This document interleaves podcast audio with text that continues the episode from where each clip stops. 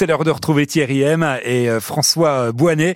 François qui est originaire des, écorces, fin connaisseur euh, du territoire frontalier entre la France et la Suisse, puisqu'on part ce matin, encore une fois, sur les chemins de la contrebande franco-suisse, avec un François d'humeur bucolique. Thierry M, à chaque fois, c'est vrai qu'on apprend quelque chose et ce matin, notamment autour de la flore. Regarde si c'est beau. Ça, c'est la première fleur du printemps. C'est l'élébore fétide. Donc, quand on la sent, ben, elle a une odeur ben, fétide. Donc, ne pas offrir en bouquet à sa fiancée parce que le message n'est pas extraordinaire. Et c'est une fleur verte. Hein, contrairement à d'autres fleurs euh, couleurs. Elle, c'est une fleur verte avec à peine un petit peu de rouge au bord.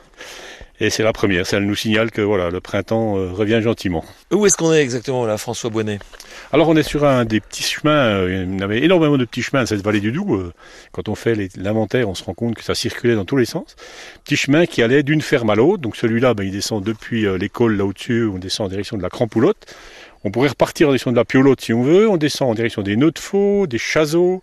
On a vraiment tout un réseau de sentiers qui était dans cette vallée où les gens circulaient, alors soit des tout petits chemins style couleuse où les gens circulaient uniquement à pied pour aller rapidement d'un point à l'autre, ou des chemins comme celui-là un peu plus large où ils pouvaient passer avec euh, pas beaucoup les chevaux parce que le cheval ça coûtait très cher, mais plutôt avec les attelages de bœufs qui circulaient à travers la vallée et qui remontaient euh, les marchandises euh, sur le plateau pour approvisionner d'une ferme à l'autre, approvisionner le plateau. Donc c'est vraiment des chemins qui euh, sont maintenant entretenus et balisés en sentier, mais qui à l'époque étaient vraiment des voies de circulation à travers cette vallée du Doubs. Alors on traverse une forêt d'épicéas qui n'ont pas forcément l'air bien en forme.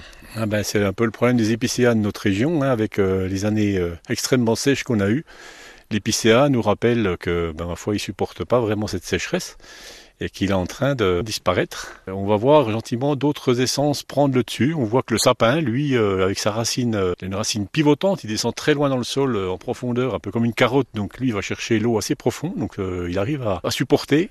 Et puis les feuillus, qui eux, bah, arrivent à, à vivre quand même dans nos régions. Donc on voit qu'on a plutôt une forêt mixte qui est plus logique dans, à 800 mètres d'altitude, 1000 mètres d'altitude, c'est un peu plus logique. C'est quoi ces, ces, grands grands mâts là? Ça fait des grands troncs euh, blancs, euh, tout dégarnis. Alors on a des frênes, on a de l'érable qui est là, on a quelques merisiers aussi dans le coin, du charme, charmille, les deux essences sont présentes. Noisetier, bon on voit le noisetier qui a déjà des petits euh, chatons là qui sont en train de fleurir. Et puis par dedans on trouve une essence qui a failli disparaître parce que nos vieux les enlevaient systématiquement, c'est l'if. L'if qui était un véritable poison pour les chevaux parce que les chevaux vont manger ces petits fruits qu'on trouve sur l'if.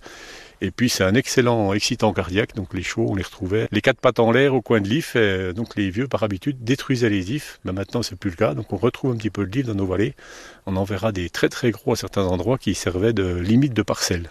Et voilà pour euh, la, flore euh, du côté de ces chemins de, de contrebande. Demain, Thierry et, François s'arrêtent dans une petite ferme typique euh, du Haut-Doubs. On s'arrêtera à la Crampoulotte, une petite halte qui s'impose là-bas.